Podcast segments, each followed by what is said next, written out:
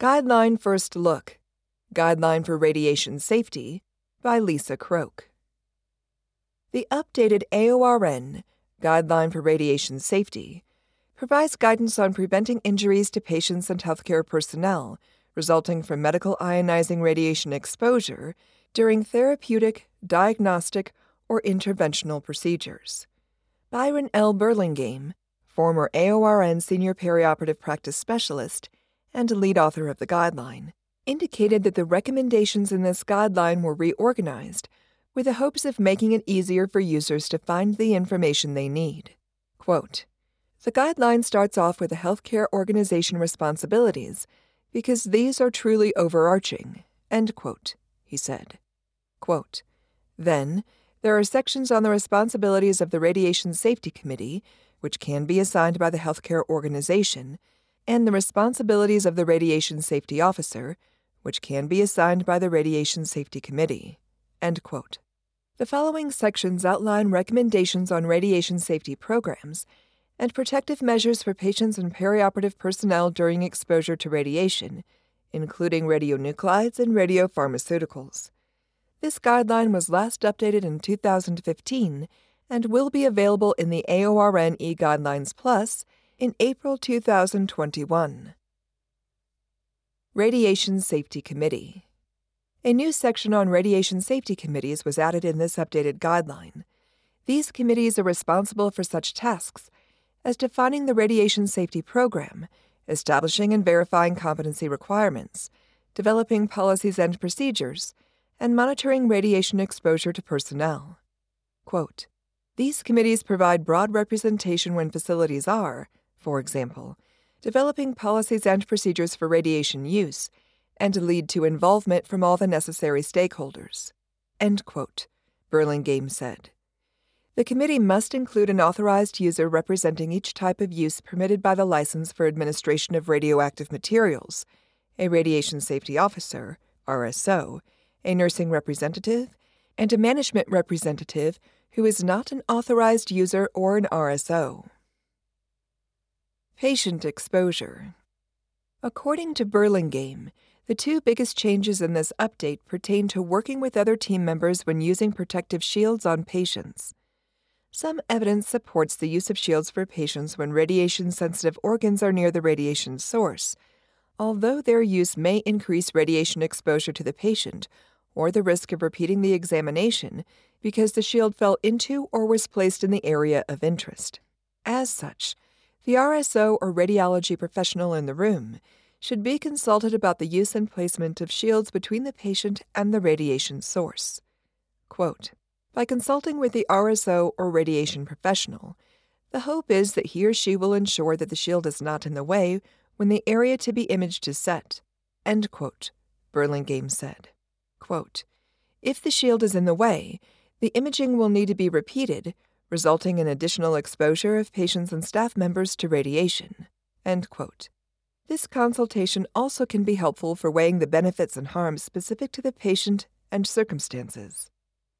The RSO or radiology professional also should be consulted about the use and placements of shields between the fetus of a patient who is pregnant and the radiation source. One clinical guideline indicated that although using shields between the fetus of a pregnant patient and the radiation source does little to decrease exposing the fetus to scatter radiation, it may support the emotional well being of the patient.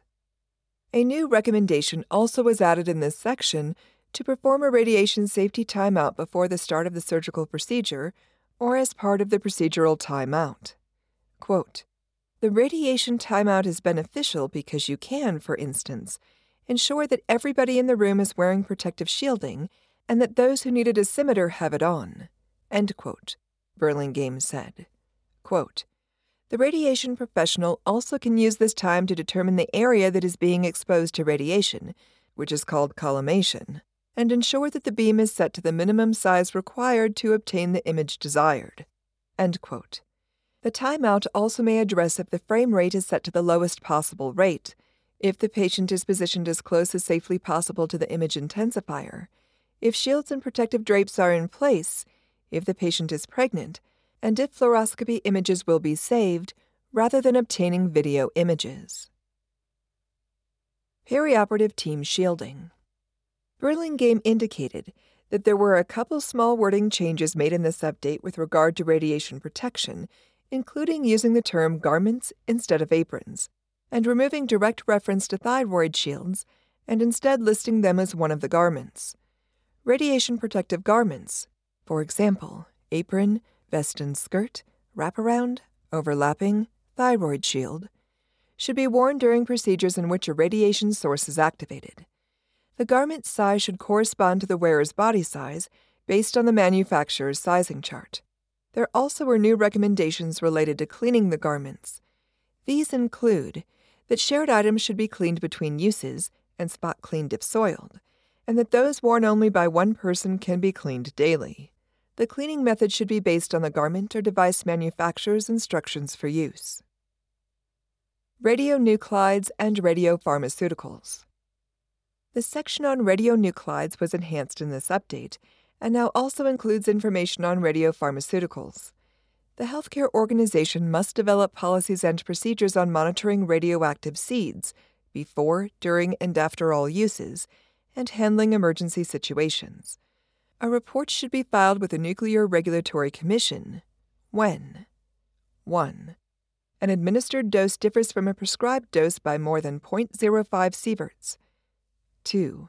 An organ or tissue receives an effective dose equivalent to 0.5 sieverts or more.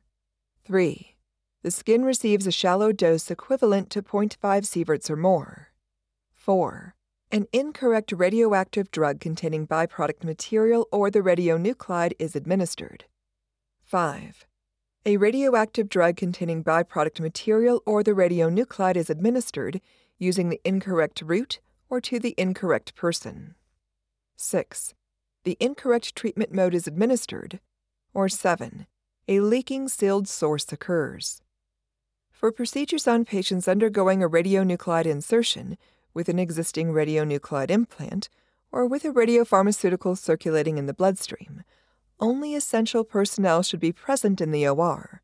A sign should be placed on the OR entrances indicating that radiation is in use.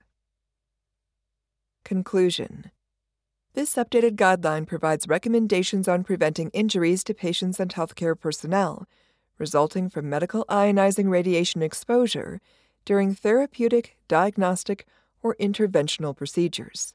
Key areas addressed include assembling a committee to help define the radiation safety program and develop policies and procedures, consulting the RSO or radiology professional when using shields on patients, performing a radiation safety timeout to address key areas of concern, and adopting appropriate protocols related to shielding and using radionuclides and radiopharmaceuticals.